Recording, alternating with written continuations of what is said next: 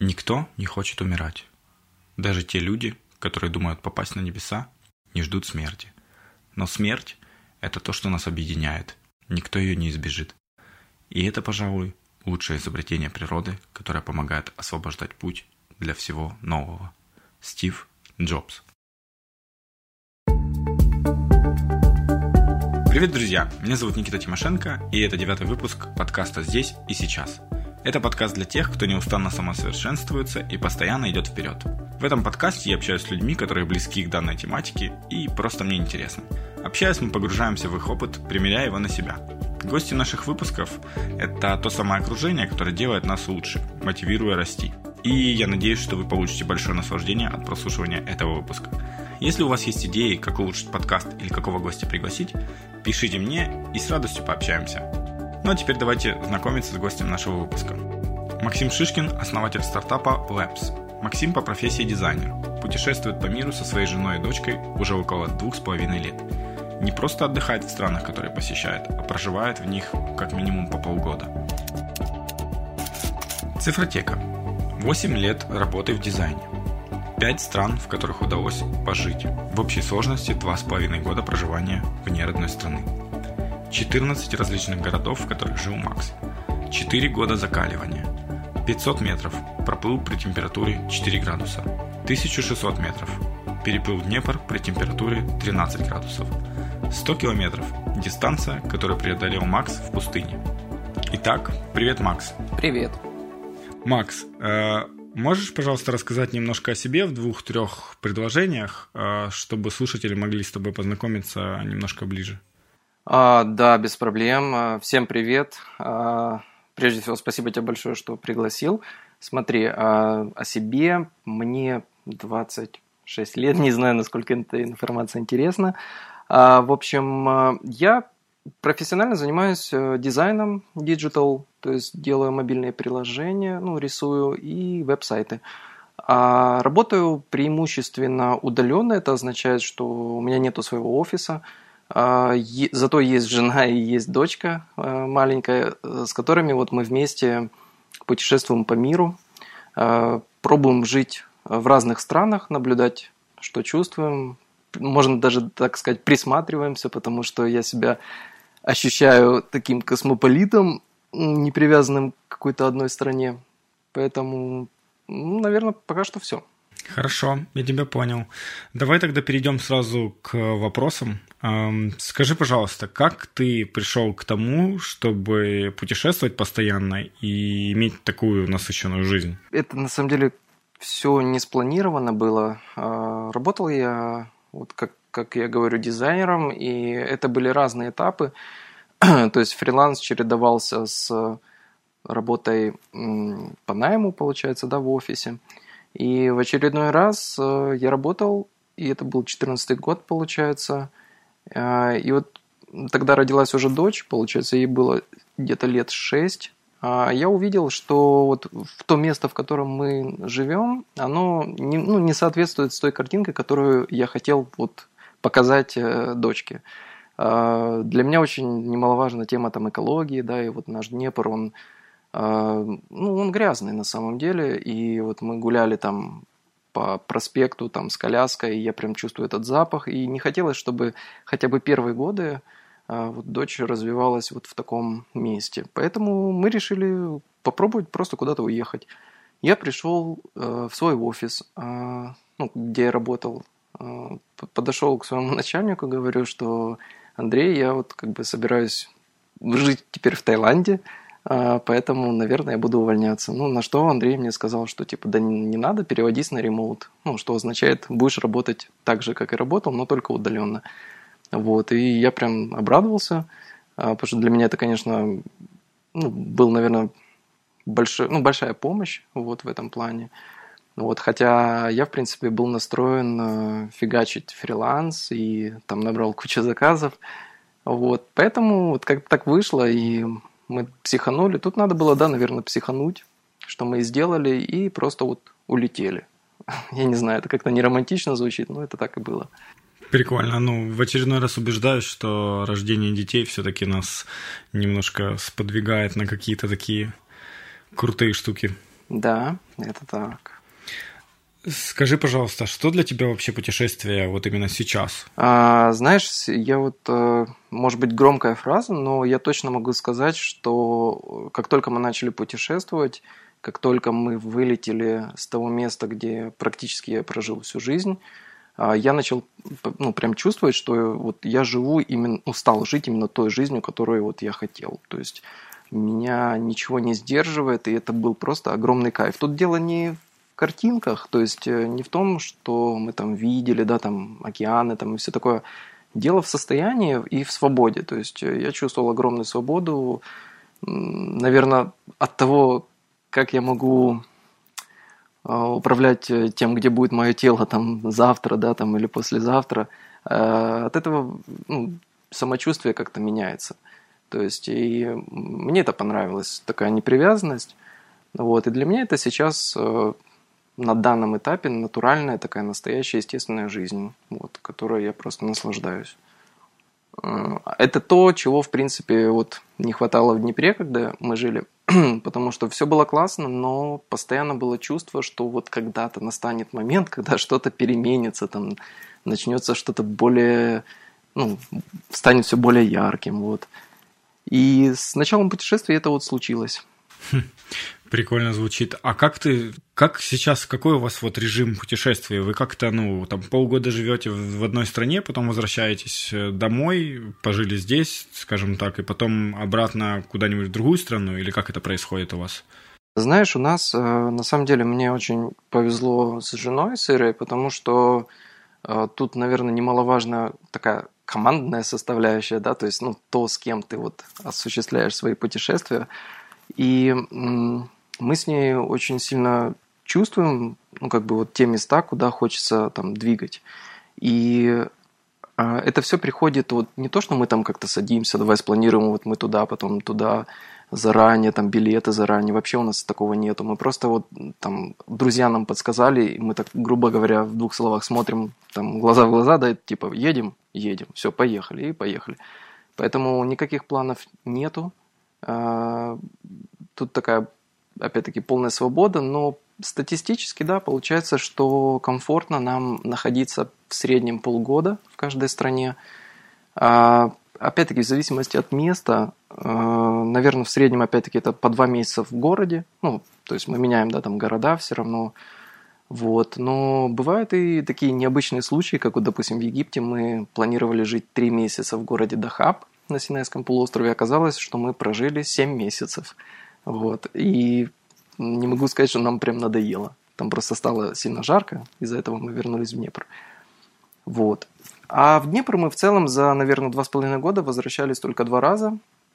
А, первый раз это после, наверное, полутора лет путешествий. Нам надо было вернуться, чтобы тоже там документы, карты банковские сделать, такие чисто механические, опять-таки, вещи. Ну, естественно, с родными встретиться.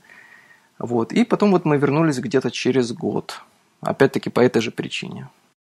Скажи, пожалуйста, вот ты про родных вспомнил. Каково вообще это вот, ну, жить в другой стране, там, без родных, друзей и так далее, причем, ну, не маленькое количество времени. Я же так понимаю, вот на протяжении, там, например, тех же или э, там семи месяцев вы, ну, не выезжали со страны, правильно я понимаю? А, ну, разве что в другую страну, там на продление визы и все такое. А, я думаю, что тут надо сказать, а, что некоторые вещи, которые работают, например, в моей семье, точно не работают там во всех семьях. Поэтому мы не то чтобы вот в нашей семье супер-мега автономные, но мы что-то примерно вот от этого. Я к тому, что мы можем там месяц особо и не общаться там, или не испытывать потребности в общении там, с какими-то там людьми, да, там, с друзьями, там, с родными. То есть нам классно друг с другом. Вот. Ну, естественно, конечно, там ну, не, не до крайности доходит. Конечно, иногда хочется, да, там, встретиться с кем-то, там, пообщаться, посидеть. И мы это делаем, потому что везде, где мы путешествовали, везде есть такая возможность, а, везде есть русскоговорящие люди, вот, и это как бы удовлетворяется. Но нам пока что классно. Вот пока классно, мы путешествуем, поэтому нету особых там скучаний, да, там по родным. То есть есть всегда, ну, у нас сейчас такая эпоха, да, там, что всегда можно, в принципе, связаться, пообщаться. И, может быть, это не сильно там трушно, но для нас скайп это такой хороший способ поддерживать отношения, и этого достаточно нам. То есть как бы не материальная, наверное, такая составляющая, типа пощупать там родственников, да, а больше такая вербальная, вот, эмоциональная, и она никуда не теряется, где бы мы там ни жили.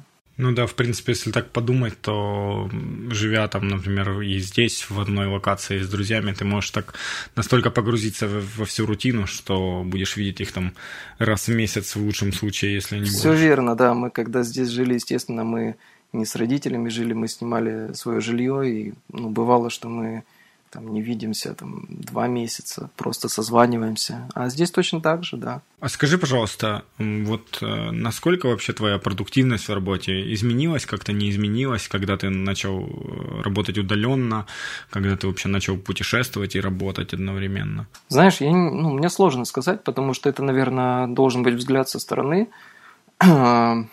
Я не знаю, я как бы об этом вообще не задумываюсь. То есть у меня есть э, внутреннее какое-то ну, внутреннее стремление делать, то есть не стоять. Ну, я просто такой, что мне сложно вот просто прийти на пляж, лечь и лежать и наслаждаться этим. Мне всегда хочется что-то делать, поэтому, конечно, может быть, не все мои действия направлены там на бизнес там или на ну, какую-то монетизацию. Наверное, многие мои действия – Э, с этой точки зрения там не оправданы, вот там те видео, которые я, например, снимал. Но продуктивность, э, я думаю, она просто выше стала, потому что, знаешь, как бы то, что мы видим каждый день, когда вот там живем, путешествуем, там вот новые картинки постоянно, да, там новая валюта, новые люди, оно очень сильно вдохновляет, вот, ну, лично меня. А, и я это начал отслеживать еще, когда Э, тоже опять-таки родилась дочь, и ну, я отвез жену с дочкой и тещей в Крым. И каждые выходные я к ним ездил, ну, их навещать. И я заметил, что самый продуктивный способ вообще работать это в автобусе. И там все это проходило в маршрутке, да, ездил. я заметил, что очень продуктивно мне сидеть в автобусе и работать. И я потом как-то подслушал, что это называется что-то типа туннельный синдром. я не знаю, правда это или вымысел, но это, в общем, когда вокруг тебя проносится мир, а ты сидишь как бы как зашоренный и работаешь, и вот лично меня это очень сильно собирает, концентрирует, и что-то подобное, только в таком более э, растяженном варианте я испытываю в путешествии. Вот. Мне очень нравится, когда мы там заезжаем в новый дом, например, или там в гостиницу, Э, и вот я испытываю эту, ну, вижу эту динамику извне, и я понимаю, что у меня есть определенные задачи, и мне не скучно эти задачи выполнять вот в такой динамике, потому что вокруг меня что-то постоянно там мельтешит, в общем.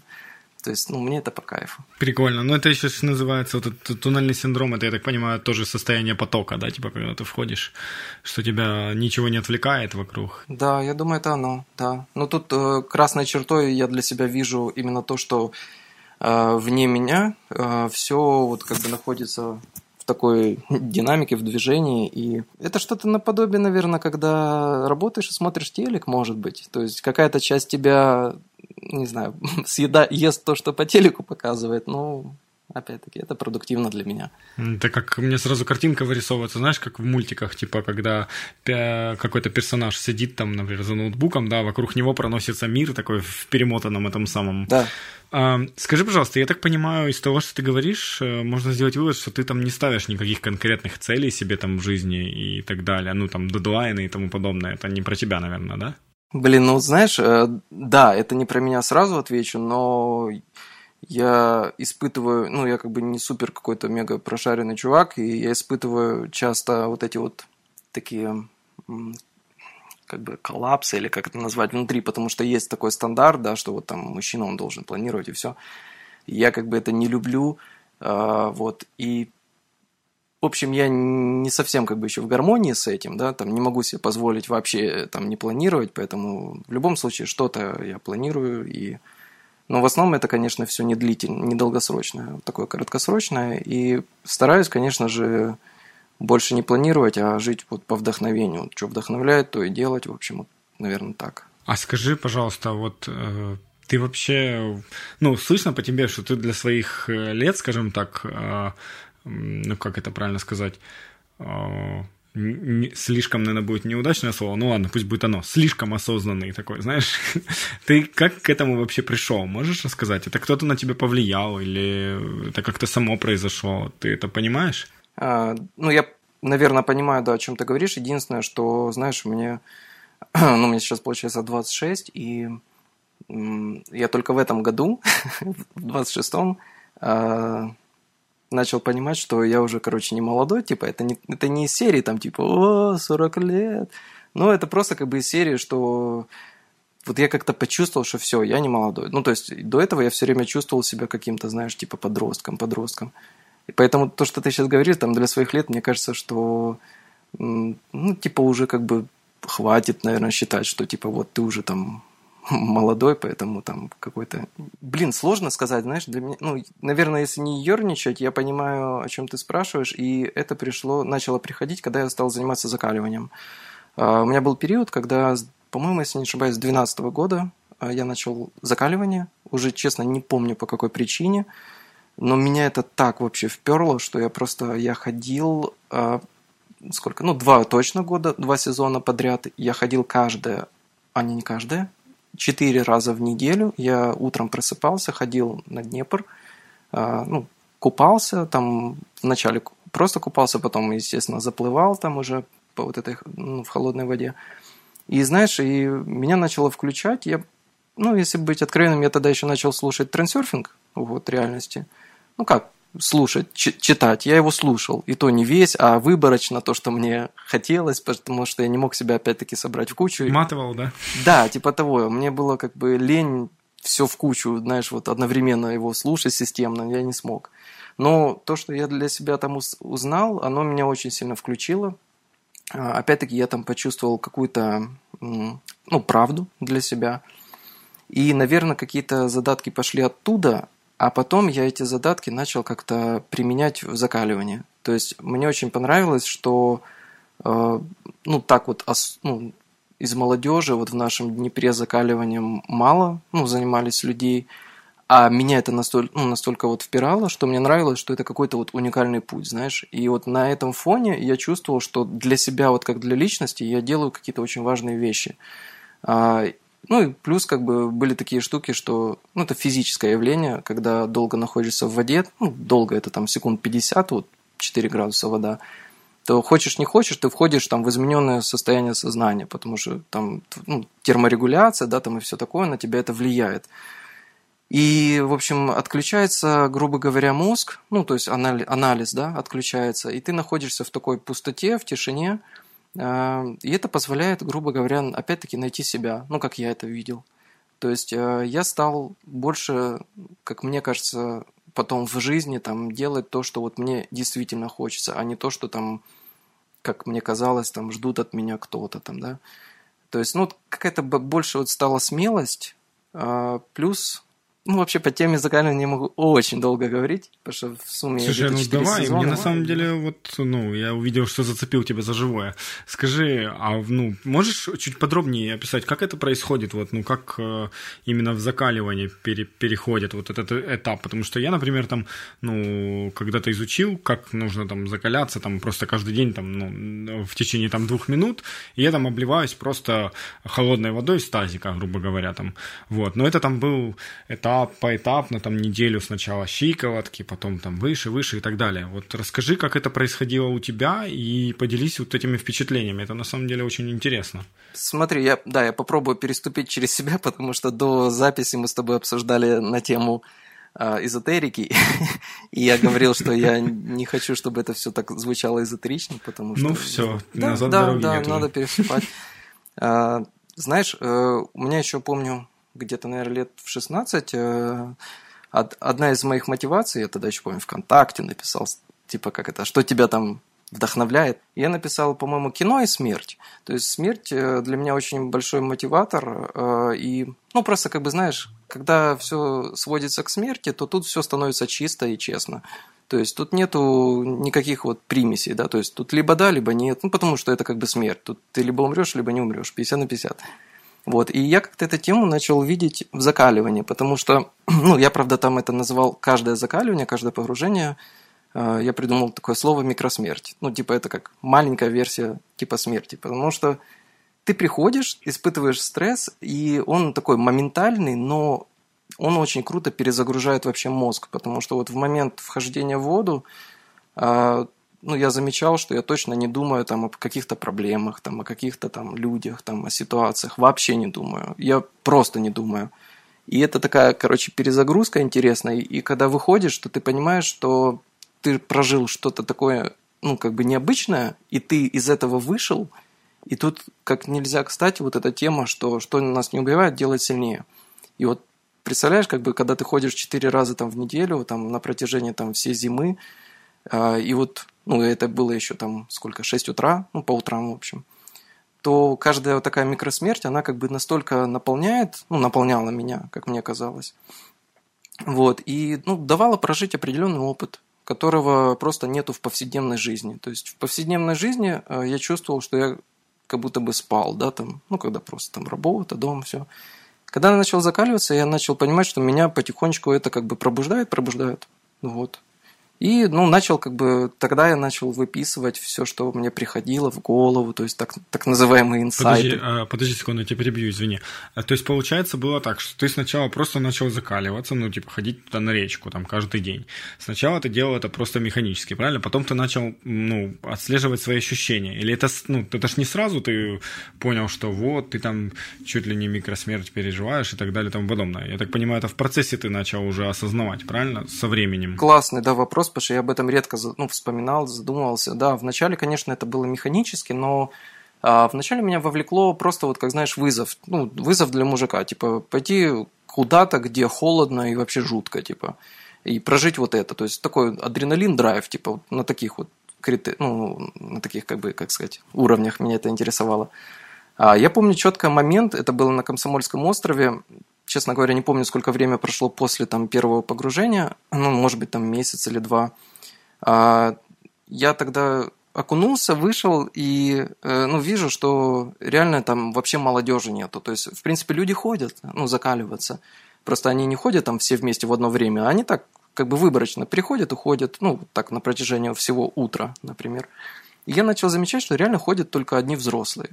И вот, вот в тот момент меня почему-то мне захотелось эту тему развить, типа, блин, а почему? То есть есть такая возможность, как бы, да, там а люди взрослые только уже, а погодя какой-то там срок, там 50 лет, начинают понимать, что там надо заботиться там о здоровье или что-то еще. То есть, ну, вот эти всякие вещи, что-то меня это зацепило, и я тогда написал первый пост э, в Инстаграм. Ну, просто свои мысли. Ну, а потом как бы уже было меня не остановить. Я каждый поход э, на реку что-то мне приходило в голову, как мне казалось, это что-то сверхуникальное, короче, ну, то, что... Ну, для меня так и было, я это нигде не читал, а это были какие-то такие, типа, вещи, которые, ну, настолько резонировали, да, там, с моим, там, взглядами. Я просто их выписывал вот так. Потом я реально себя э, съел, ну, в том плане, что я посмотрел на все это со стороны, это все было настолько искренне, ну знаешь, ну прям через меру искренне, то есть я там писал какие-то вещи. К которым люди не были готовы? Не, я не, наверное, не с этой точки зрения, а с той точки зрения, что это очень какие-то были громкие, но это, это пошло оценивание на самом деле. Я начал просто смотреть на себя со стороны, начал себя оценивать, начал комплексовать из-за того, что я настолько там искренне выписывал все, что мне там приходило. Вот. И все, я, короче, пока что так, типа, ну, начал переносить это немножко не на слово, не на слог, а на действие. Ну и вот как раз то, что там пробежал сотку, там переплыл, вот как раз я, в принципе, стал выражать вот то, что я чувствовал тогда, вот, ну, выписывал словами, я стал в действии это выражать, как мне ну, вот, захотелось. А скажи, получается, вот, э, то есть вот ты начал механически это делать, начал что-то осознавать, и я так понимаю, тогда в тот момент, как, как раз когда ты начал что-то пытаться осознать, скажем так, ты как раз и начал параллельно слушать этот трансерфинг, да, и, в общем, вот такое стечение обстоятельств как-то на тебя и повлияло, я так понимаю, да? Да, я думаю, все в купе, плюс э, ну, у меня был опыт, э, два года я сыроедил, И, ну, то есть ел исключительно там термически необработанные там продукты, э, не животного, ну, как бы растительного, да, происхождения. Вот, делал фестивали на эту тему, приглашал там разных э, людей, которые давно уже там знают, ну, в общем, эту тему, и там выступали они у нас с лекциями. Вот. И, наверное, конечно, это все в купе, да, было. То есть, да, про- произошло вот такая вот штука со мной. Слушай, ну, кстати, про сыроедение. Сейчас мы еще вернемся к закаливанию. Ты же перестал это делать. Вот. Мне просто стало интересно, ну, ты как бы, ты же сейчас не занимаешься этим, а, ну, ты можешь сравнить ощущения и так далее. Вот поделись своим опытом, ты через это прошел, почему ты в этом не остался, почему ты сейчас уже ну, этим не занимаешься, и э, вообще плюсы и минусы, ну, вот как человек, который через это прошел. Ну смотри, ты правду сказал, да, мне, мне вообще не надо, ну как бы у меня нет задачи продавать эту тему, да, там, там здоровое питание и все такое.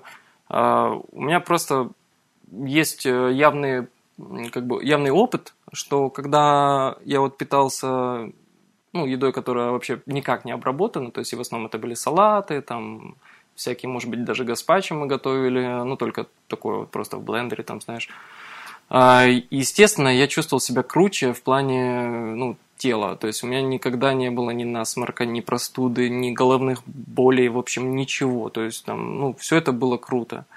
Вот. Э, то, что не было круто по истечению там вот двух лет, это психологическая неподго... ну, наверное, неготовность, либо же социальная какая-то невливаемость в социум. То есть все равно мне под конец, вот ближе уже ко второму году, мне начало постоянно э, на глаза попадаться там еда, хлеб. То есть, ну, эта еда была не шашлык, то есть я как бы уже не хотел на то время вообще мяса. Ну, плюс я как бы там посмотрел парочку, мне хватило парочку видео документальных о том, да, там, как содержатся там животные и все такое. Ну, и это опять-таки не то, что, типа, мне там как я не знаю, какая-то религия. Мне просто, ну, стало противно как бы брать в рот то, откуда я вижу, откуда она приходит, да, там, ну, каким методом его убивают, там, и все такое. Вот. Но я стал видеть просто какие-то простые вещи, типа хлеб, там, не знаю, горох вареный, там, знаешь, вот пюрешка есть очень вкусная из гороха. А я этого как бы не могу себе позволить, потому что вот я выбрал другое питание. И мне это начало напрягать. То есть я начал так называемо срываться. То есть я там пошел, там, ну, с салатом хлеба съел, там потом еще что-то, еще что-то. Ну и потом в какой-то момент я подумал, что, блин, я реально как бы не готов психологически, зачем я себя буду насиловать, все, я лучше как бы буду кушать то, что ну, мне реально сейчас хочется.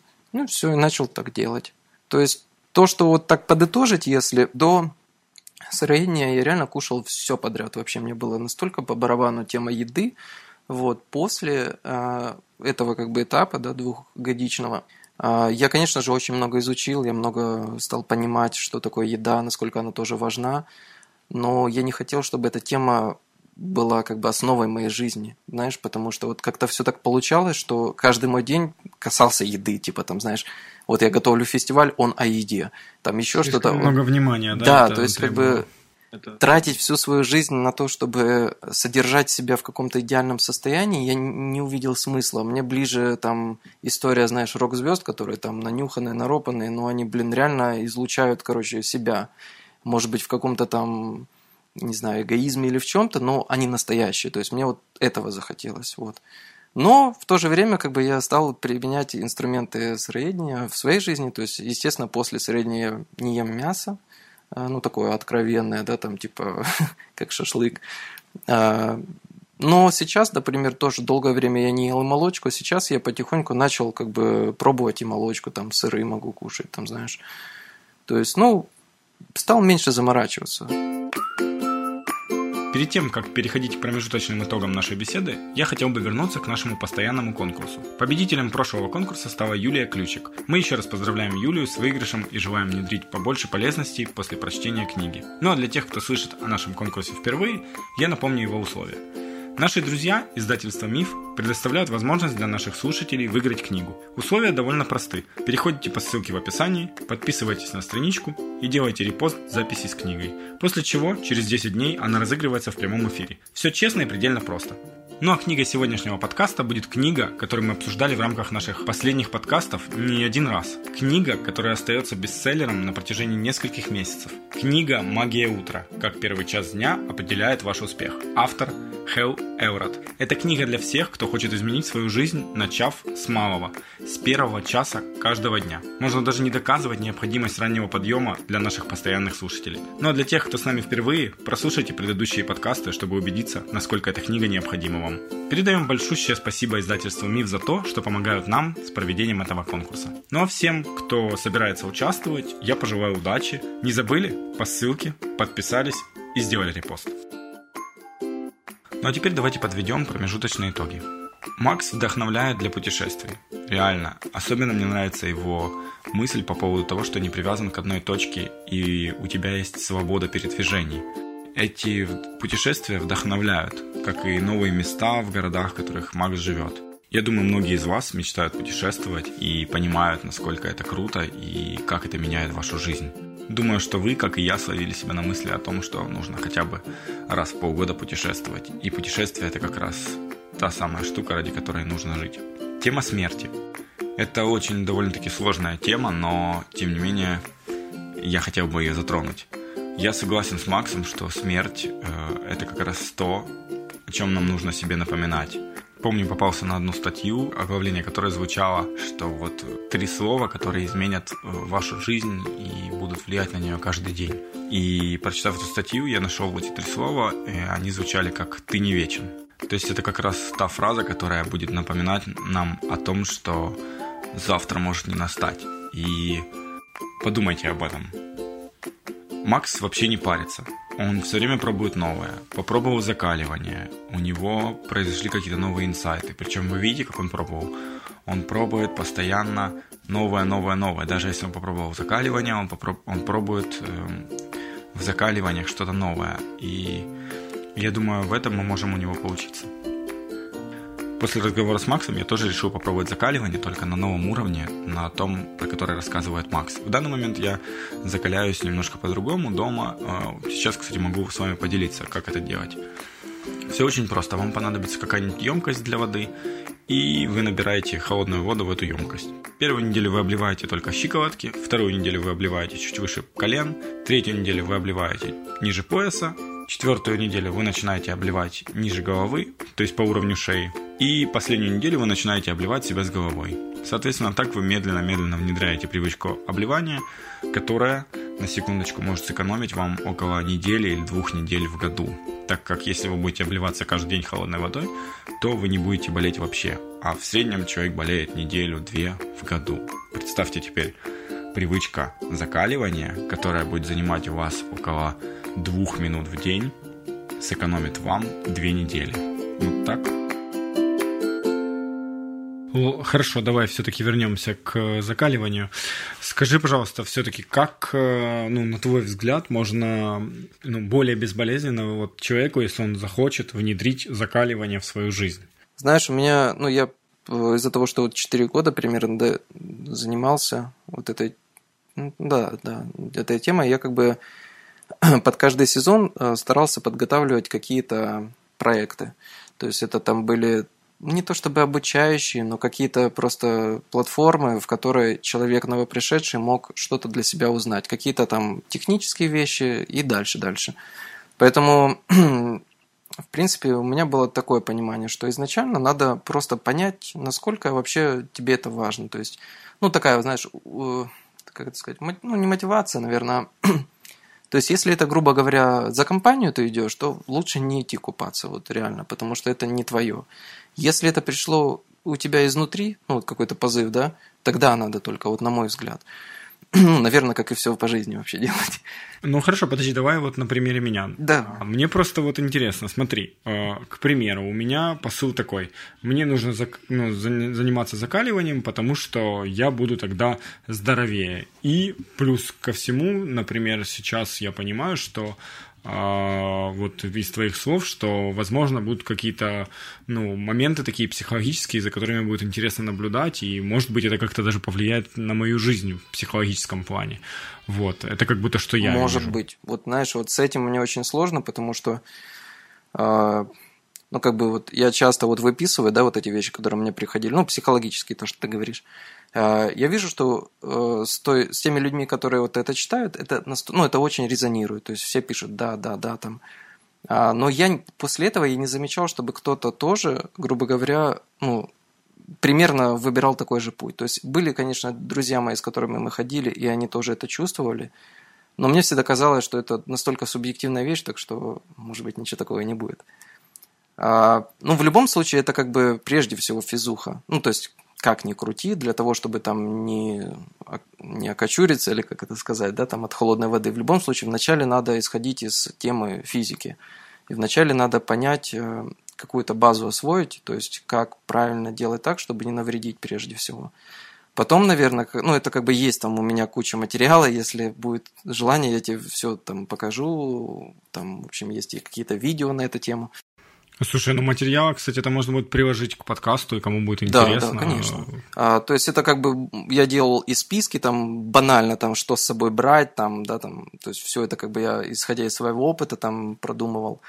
Вот, заканчивая там, как погружаться, там, насколько, там, ну и все такое. Слушай, ну хорошо, давай все-таки вот в общих чертах. Как это происходит, просто хотя бы в двух словах, чтобы понимали люди вообще, насколько это реально внедрить в свою жизнь именно, знаешь, там, в свой быт и так далее. Вот мне интересно сама механика, как это происходит. Я просто захожу, ну, иду и сразу захожу в воду, и все, с этого дня я начинаю каждый день заходить в воду, или это как-то постепенно происходит. Мне интересна сама вот механика, структура того, как это стоит внедрять? Ну смотри, да, я сразу должен сказать, что я бы не рекомендовал там каждый день ходить. Э, ну, обязательно тут, как и в тренажерном зале, важна периодичность, ну или как это называть, цикличность, да, или как это, ну то есть регулярность, э, вот.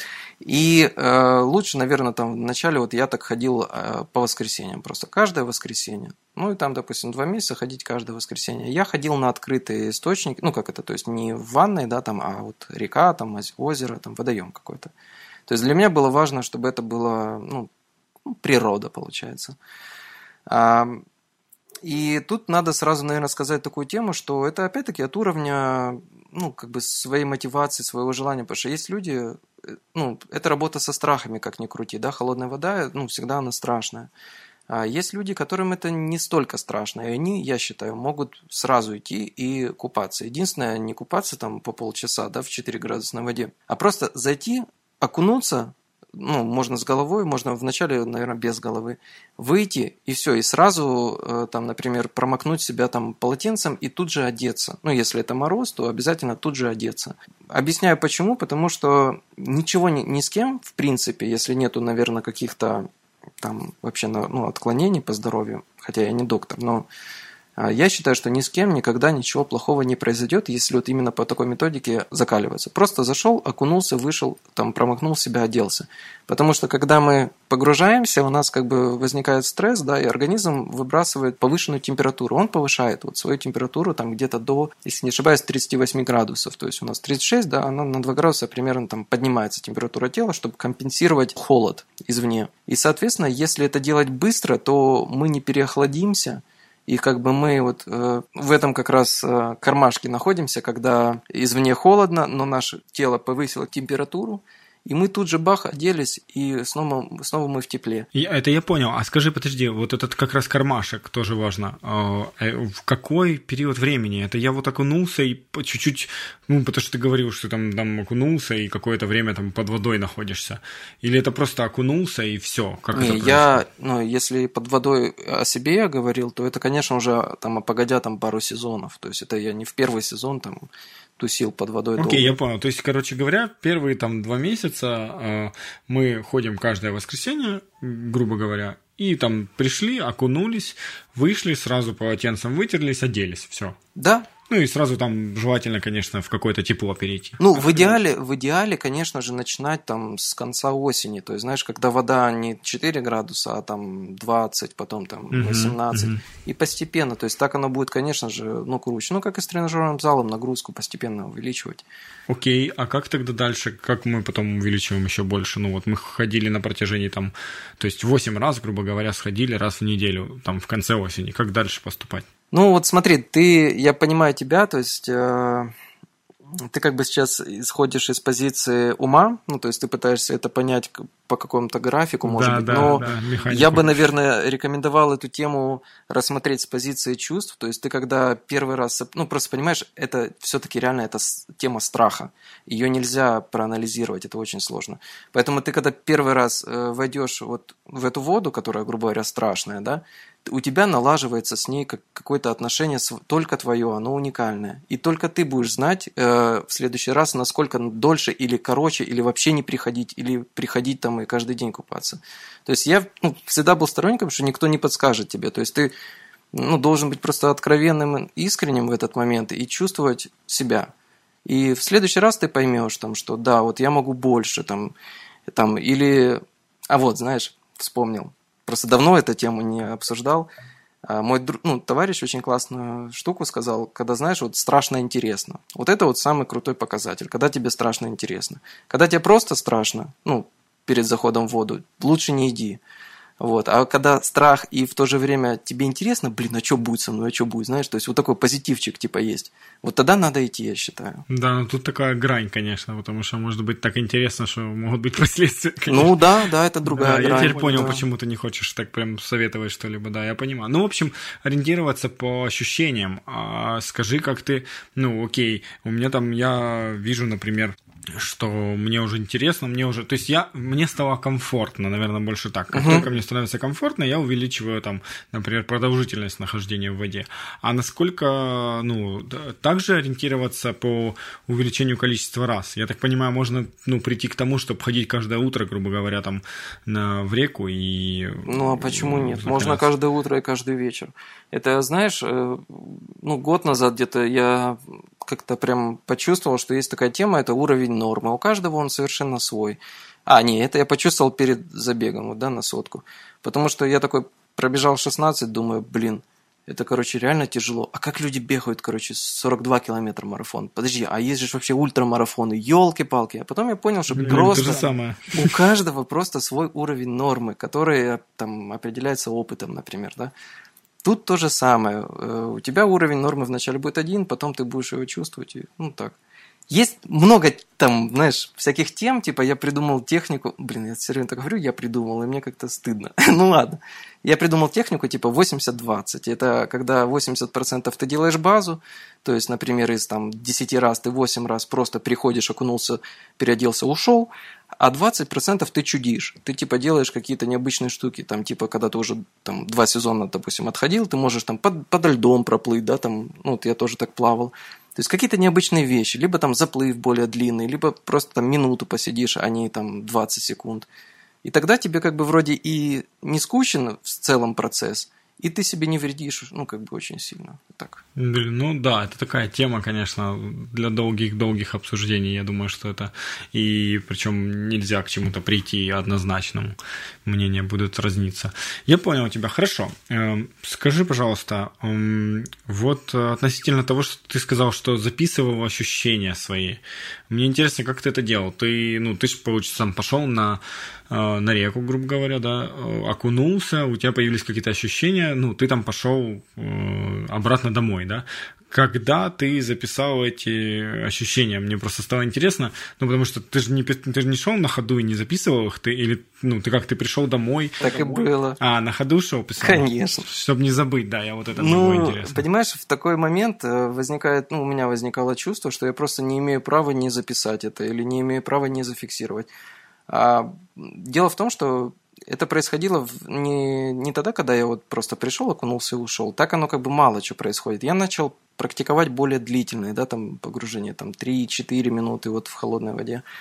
И в этот момент, я же говорю, ты проживаешь вот такой вот, грубо говоря, вроде и стресс.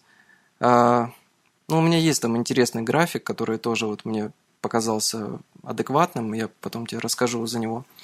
То есть ты как бы уходишь э, под эмоциональную вообще прослойку. То есть, когда ты подходишь к воде, ты такой, типа, о, блин, тебя там что-то тревожит, там, может, какие-то скандалы там у тебя вчера было или что-то еще. Ты на какой-то эмоциональной волне. Когда ты заходишь под воду, у тебя настолько все успокаивается, что ты как бы проваливаешься под низ и уходишь в такую типа нирвану, да.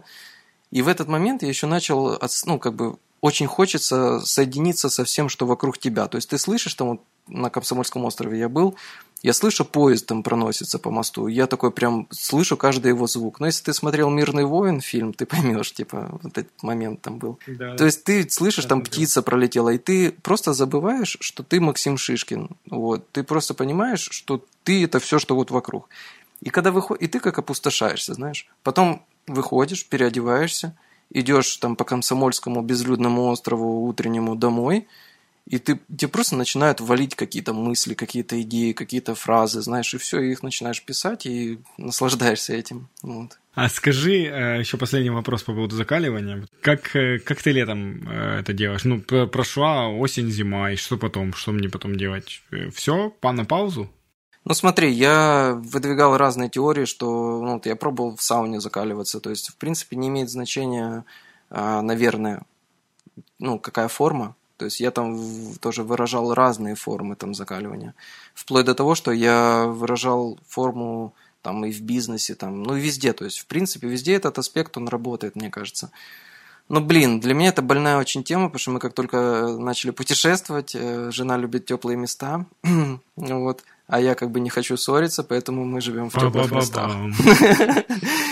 Вот, ну это такое, да. Не, ну я видел, ты там в пустыне вообще брал с собой лед, выкапывал яму и ложился просто в лед. Да, да, ну короче, я вот все время, пока мы путешествуем, я искренне верю, ну, знаешь, я себя, ну, типа, пытаюсь доказать себе, что закаливание, ну, возможно, в разных условиях, ну, пока что, честно говоря, в холодной воде это круче всего для меня. Потому что, ну, опять-таки, для меня, я подчеркну, Потому что мне кажется, просто вся эта масса, ну, физическая, да, вот вода, она давит на тело одновременно со всех сторон. Если это, допустим, ты ходишь просто в лес, там, в джунгли, да, где есть змеи, где есть определенные тоже страхи, но они же, блин, не постоянно на тебя смотрят, и ты не испытываешь постоянно вот это вот состояние стресса. А в воде оно, блин, прям вот, ну, как настолько материальное, короче, и ты это чувствуешь, и оно на тебя влияет очень сильно, вот.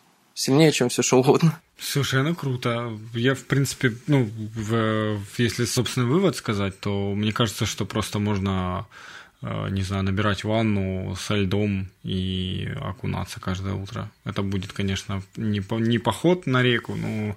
Ну да. Но в любом случае сейчас вот у нас скоро сентябрь, и я думаю, что я как раз буду на велосипеде ездить на косу с собакой и буду окунаться. Да, круто вообще. Раз в недельку как минимум. Хорошо, закрываем тему закаливания. Эм, расскажи про сотку. Ты пробежал ультрамарафон. Э, как вообще к этому пришел? Как к этому шел? И ты вообще, я ну, там в подробности не вдавался, я знаю, что ты пробежал ультрамарафон. Причем ты пробежал, кстати, то ли в день моего рождения, то ли перед этим. Ну, потому что мне когда звонил. У тебя когда? 2 июня. А, ну у меня первого. Я в свой день рождения бежал. А, ну вот, потому что он мне, ну, мне там да, друг звонил, поздравлял меня и э, сравнил меня с неким парнем, который брат Дениса, который пробежал ультрамарафоном и так далее. Я такого прикольно. И потом в итоге наши пути пересеклись с тобой, когда про Днепр, про заплыв было. Вот, в общем-то, расскажи, как ты к этому пришел? Ты к этому тоже как-то так, ну, экспериментально пришел? Да, да, я вот начал путешествовать, и появилось огромное желание действительно, крутое слово, экспериментировать над собой, э, над тем, как э, дискомфорт из, ну, извне влияет на какие-то психические, ну, там, психологические процессы. Вот, и насколько как бы я умею приспосабливаться к этому и все такое. Наверное, по забегу правильнее сказать, что я не пробежал, а преодолел, потому что, ну, просто я люблю, как бы, знаешь, по фактам говорить. Я не бежал прямо в все время. То есть у меня были редкие случаи, когда я чувствовал там боль в груди, ну, в сердце, и я просто переходил на шаг, и там метров 200 я шел. Потом я снова начинал бежать. То есть, но не останавливался. То есть я не стоял, не сидел, не отдыхал. Вот. А сколько времени ты, кстати? 14 с половиной часов получилось. Офигеть. Это без сна, да? Ты ну, да, я как бы стартанул из Шарм-Аль-Шейха в где-то в час 30 ночи. А, ну, чтобы немножко по ночи все-таки бежать.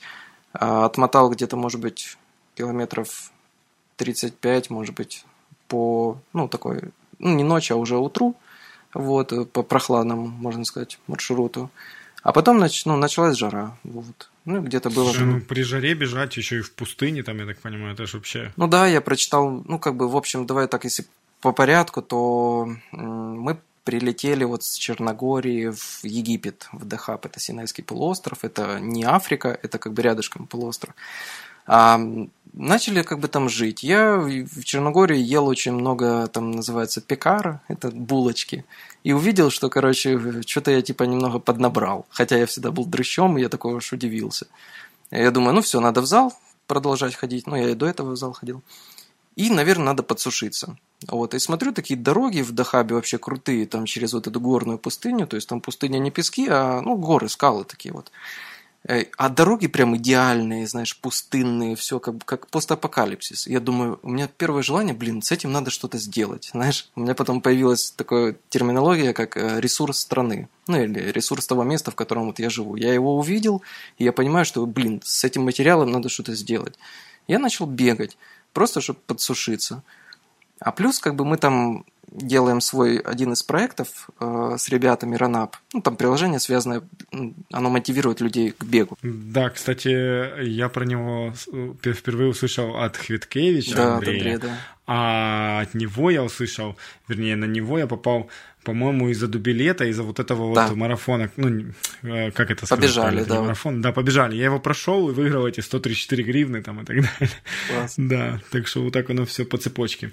Ну-ну, да, ты делал приложение. Да, я ребятам, своим разработчикам говорю, давайте, короче, заспорим, типа, там, если вы, короче, я говорю, что вы не сделаете приложение там до 1 июня, если вы его сделаете, я пробегу сотку, короче. Ну, что-то типа того, в общем. Ну, в результате, к сожалению, приложение не выпустили, но сотку я пробежал.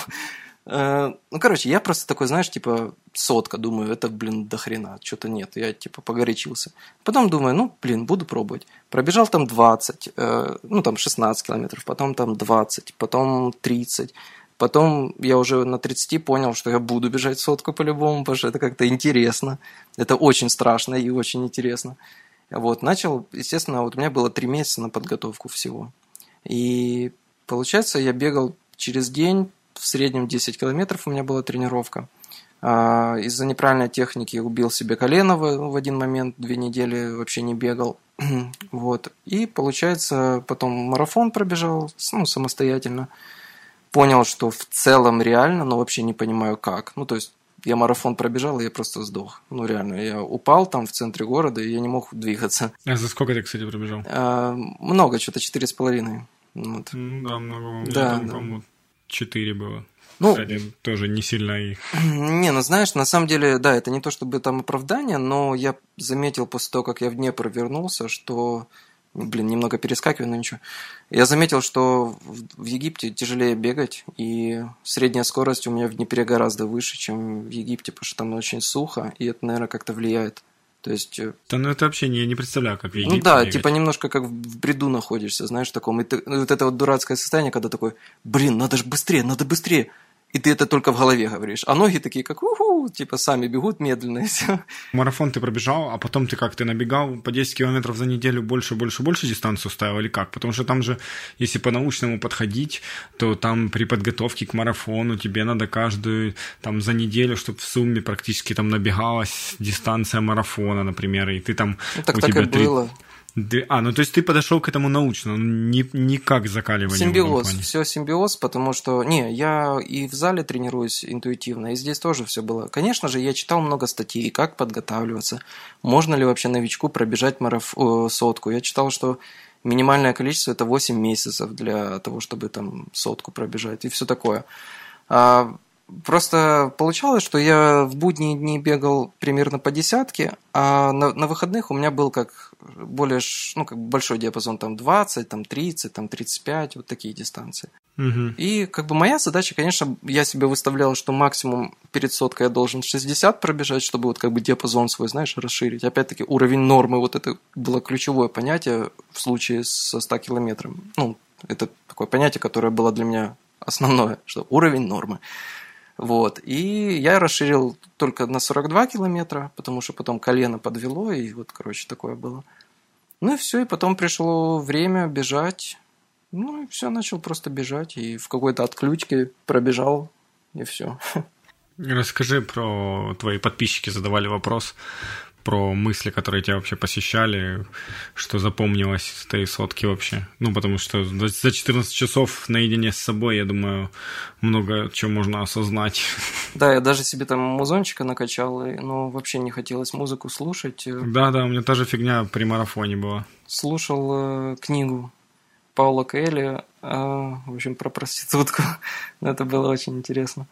А, ну, просто настолько несовместимые вещи, то есть, ну, короче, потом.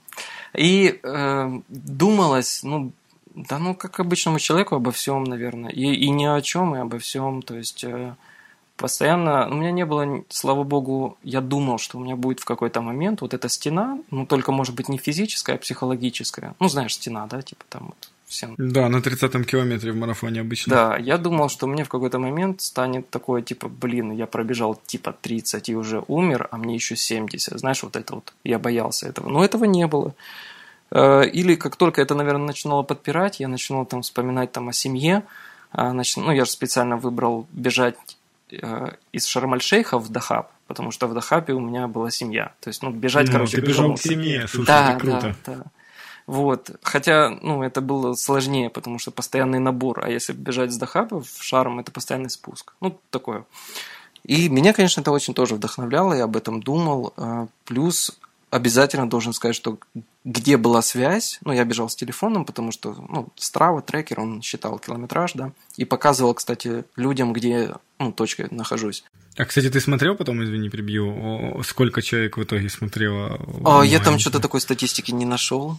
Не, я не знаю, я, я, я не пользовался, я просто видел уже у тебя и еще у кого-то там эту программу, которая показывает, типа, тебя онлайн, как ты бежишь. Угу. Ну, да, ладно, я не окей. видел статистики. Ну, вот в те моменты, когда появлялась связь, э, я постоянно ловил там, знаешь, Skype, Viber, Telegram, там, все там, короче, идентификатор, что кто-то мне пишет. Ну, потому что люди знали, что я бегу. И это, блин, настолько... Ой, ну, короче, я не знаю, как говорить со спокойным состоянием, но я реально там несколько раз я просто там ревел, потому что я бежал и ревел, потому что я просто читаю комменты, короче, которые мне пишут. И, ну, это были, понял, люди, которые, ну, которые очень вроде как не общаемся, не общаемся, не общаемся, а тут вот бах, и они пишут настолько там, знаешь, типа искренне, что я такой аж, фух, я проседал, короче. И это настолько вдохновляло, что я вот, ну, короче, наверное, на этом выбежал, я думаю. Блин, ну прикольно, но я отчасти понимаю тебя. Я, у меня, я там, не знаю, полумарафон бежал, марафон, и вот Днепр, когда переплывал, это было впервые, когда у, рядом со мной мои близкие были, потому что до этого там, ну, а, там малая росла была очень маленькая, и жена там с ней дома сидела, соответственно, я там то в Киеве бежал, то в Днепре, и их рядом не было. А вот когда они в лодке рядом плыли, и я там голову поднимал, увидел, что они рядом, и вообще знал, что они рядом, то вот это, конечно, совсем другие ощущения. А когда еще вот они рядом, ну там ты к ним бежишь, и тебе вот эта поддержка, ну, блин, это нереально заряжает, поэтому... Да, это даже до слез. очень сильно, да, да. Крутяк. Поэтому мысли вот такие были, ну, в основном. Угу. Я тебя понял. Хорошо, спасибо большое. Э, Слушай, ну вот э, времени остается мало, но я не могу не затронуть, не затронуть тему эту э, до последней нашей рубрики, там дай посмотреть. Я хотел бы с тобой обсудить все-таки немножко вот эту тему человек и стихия. Расскажи вообще, что это для тебя. Вот я не буду раскрывать эту тему, раскрою ты. Ну, это опять-таки, в принципе, это все, что я тебе рассказывал, там закаливание, бег, ну, пустыня, да, я человек один. это как бы испытание, наверное, себя, и меня это очень вдохновляет. То есть э, тоже мы до, свя... до записи с тобой обсуждали, ты говорил, что ищу ли я себя, да, я себя ищу, и а, то, что я работаю, ну, делаю дизайн, это круто, но это не что-то для меня супер-мега важное, да, в жизни. Если, наверное, выделить что, то вот как раз вот мои проявления в природе, вот это для меня супер-мега важно. Это не профессия, это там, не знаю, может быть, что-то не всегда публичное, но я чувствую, что это очень как-то влияет на меня, на то, как я потом чувствую жизнь. И, наверное, тут тоже ключевая вот эта тема с микросмертью, потому что под этим пониманием человека и природы я всегда подразумеваю какие-то опасности, да, там, типа, вот, там я ходил на Бали на самый высокий вулкан 3100 метров и ночевал без ничего просто вот на вулкане, короче, там. Это было страшно, вот, но после этого я как будто бы, знаешь, приобретаю, ну, становлюсь, короче, больше. Спускаясь вниз, там, к семье, я чувствую, что я, короче, совершенно другой. И почему-то это я получаю только на природе, ну, когда я сам ухожу куда-то. А в социуме мне сложно такое ловить, поэтому я очень часто практикую такие штуки вот на природе. Ну, короче говоря, можно сказать, что стихия тебе дает возможности для роста, скажем так. Те самые вершины, которые надо покорять, и, соответственно, ты растешь благодаря им. Да, я просто вот э, ну, много писал, конечно, о той теме, что, э, на мой взгляд, э, это самый такой адекватный, наверное, учитель для вообще каждого из нас. Вот, знаешь, я никогда не был сторонником, что есть что-то универсальное, ну, там, знаешь, там, вот тренинг этот, он будет универсален для всех. Нет, это неправда, он не будет для всех, потому что этот тренинг ведет какой-то человек. Пусть он супер-мега-коуч, но у этого человека своя кар- кар- картина мира. И он все равно так или иначе, он транслирует ее для людей. И не для всех это будет резонировать, ну, мне кажется.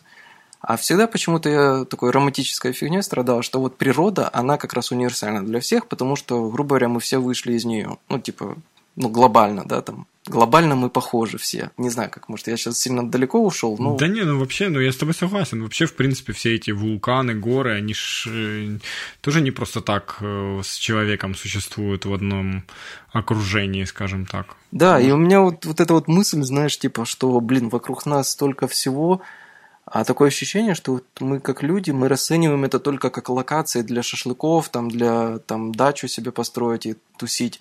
И я думаю, что ну, вот сейчас пока развиваю эту тему, может быть, это что-то большее, чем просто красивые декорации. Типа, может быть, э, ну, типа, может быть, это можно как-то использовать, типа, ну, использовать плохое слово, но сотрудничать, в общем, с этим. Пользоваться этим. Да, да, да, да, да. да. Ну, слушай, не так уж это эзотерично, как ты угрожал. Слава богу. Спасибо. Хорошо. Давай тогда перейдем к заключительной рубрике. Э, дай посмотреть. Э, достань, пожалуйста, свой телефон, смартфон и э, расскажи, какие у тебя приложения на нем есть. Ну, там, если это просто какие-то стандартные, можешь просто по ним проходиться. Если есть какие-то, на которые ты считаешь, что стоит обратить внимание, рассказать, что это за приложение, расскажи. Угу. Так, ну, сразу про первое не могу не сказать. Это мое детище, называется Labs программа. А, она есть, в принципе, в App Store, но это не та версия, которую я рекомендую к скачиванию. Мы сейчас готовим более адекватную версию. Программа, э, это моя была идея, буквально там весной это зародилось, вот мы начали делать там с, товарищем, с товарищами.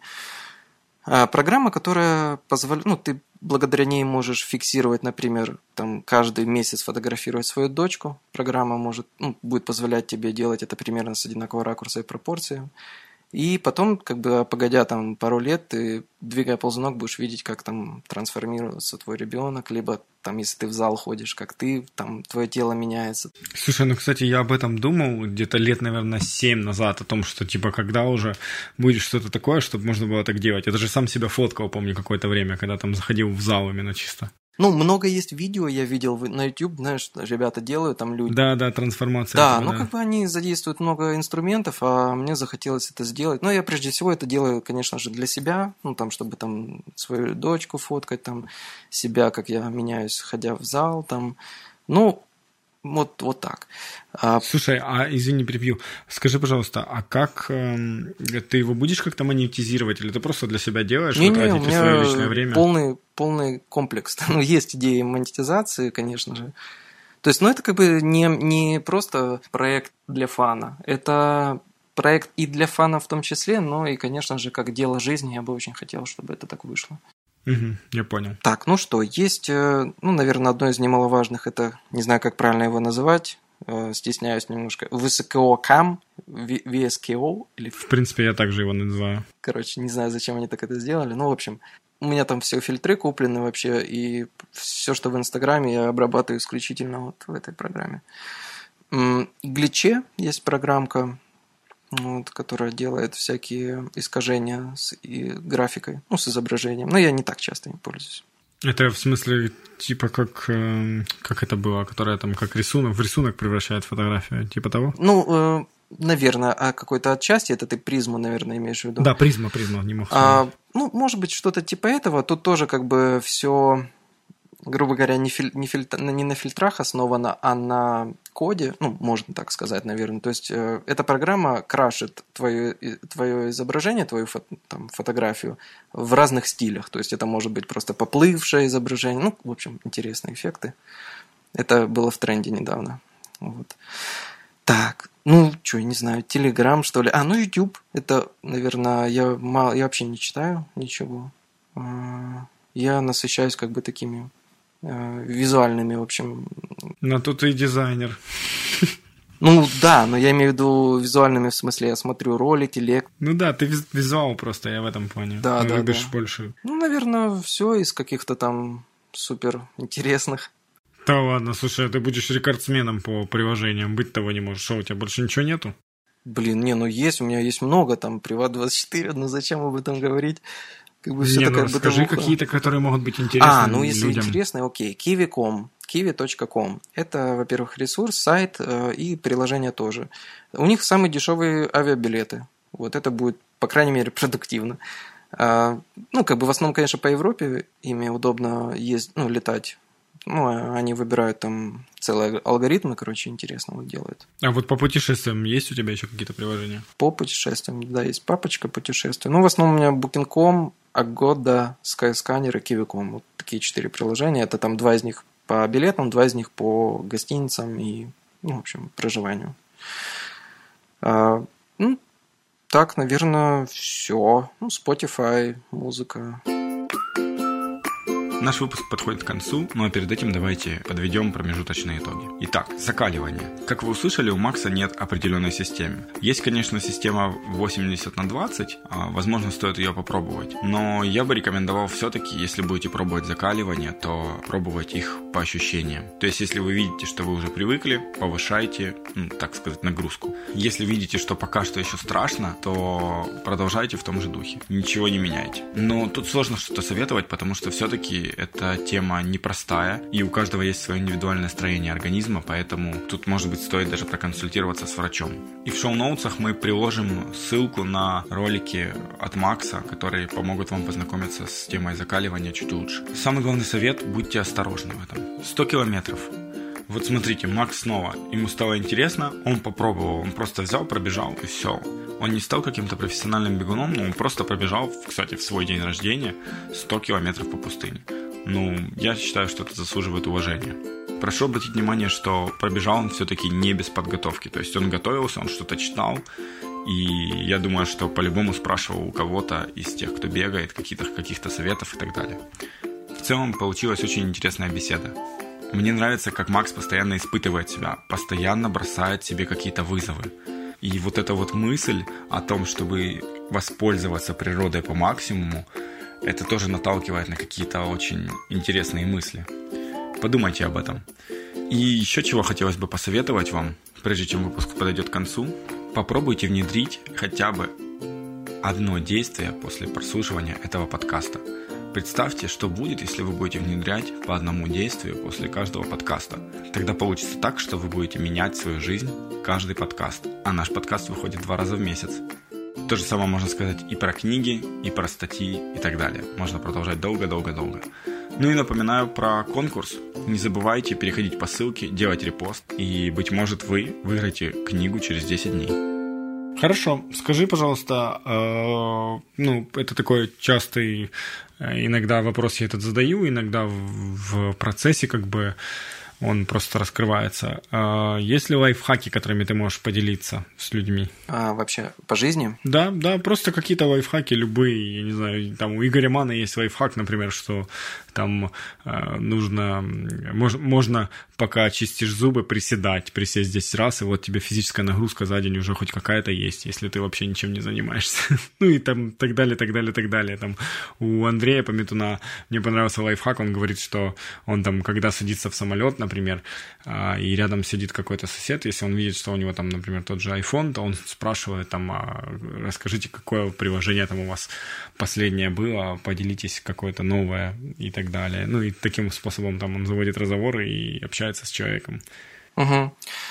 Ну, у меня что-то вот ты начал говорить, у меня уже пришел, в принципе, ответ, и он как бы не, ну, на каком-то, может, опять-таки, супер-мега возвышенном уровне, но мой самый основной лайфхак, если это корректно назвать, это родить ребенка.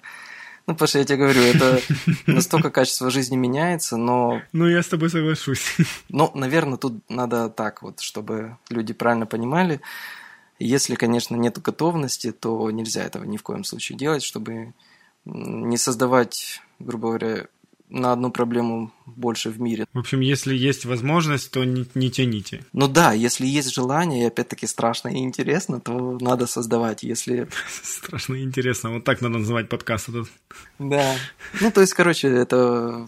После Милки у меня в жизни очень многое поменялось. Вот. Крутяк. Хорошо, последнее. Э, напутствие дай э, слушателям нашим. Не знаю, наверное, депрессивное, почаще думайте о своей смерти. Ну, в позитивном ну, смысле, чего. Ты объяснил, как бы... У меня, слушай, у меня вот вспомнил, у меня, к сожалению, нет этого приложения, но я слышал о приложении, которое отчитывает, прогнозирует, сколько дней тебе осталось до смерти. О боже, хорошо. Ну, оно опирается, оно опирается на, как это называется, Health, да? Ну, Apple Health или как он там? Ну да, да. Но это очень большой мотиватор, прикинь. Ты бросил курить, такой бах, оно там больше, например, стало. О, все, ты понял. Ну, такое, ну, да, я не люблю напутствие, поэтому будет таким, наверное, вот. Да, ну слушай, зато оригинально. Я думаю, слушатели, если прослушали полностью подкаст, они поймут, о чем ты говоришь, поэтому почему бы и нет. Хорошо, спасибо тебе большое. И тебе огромное тоже.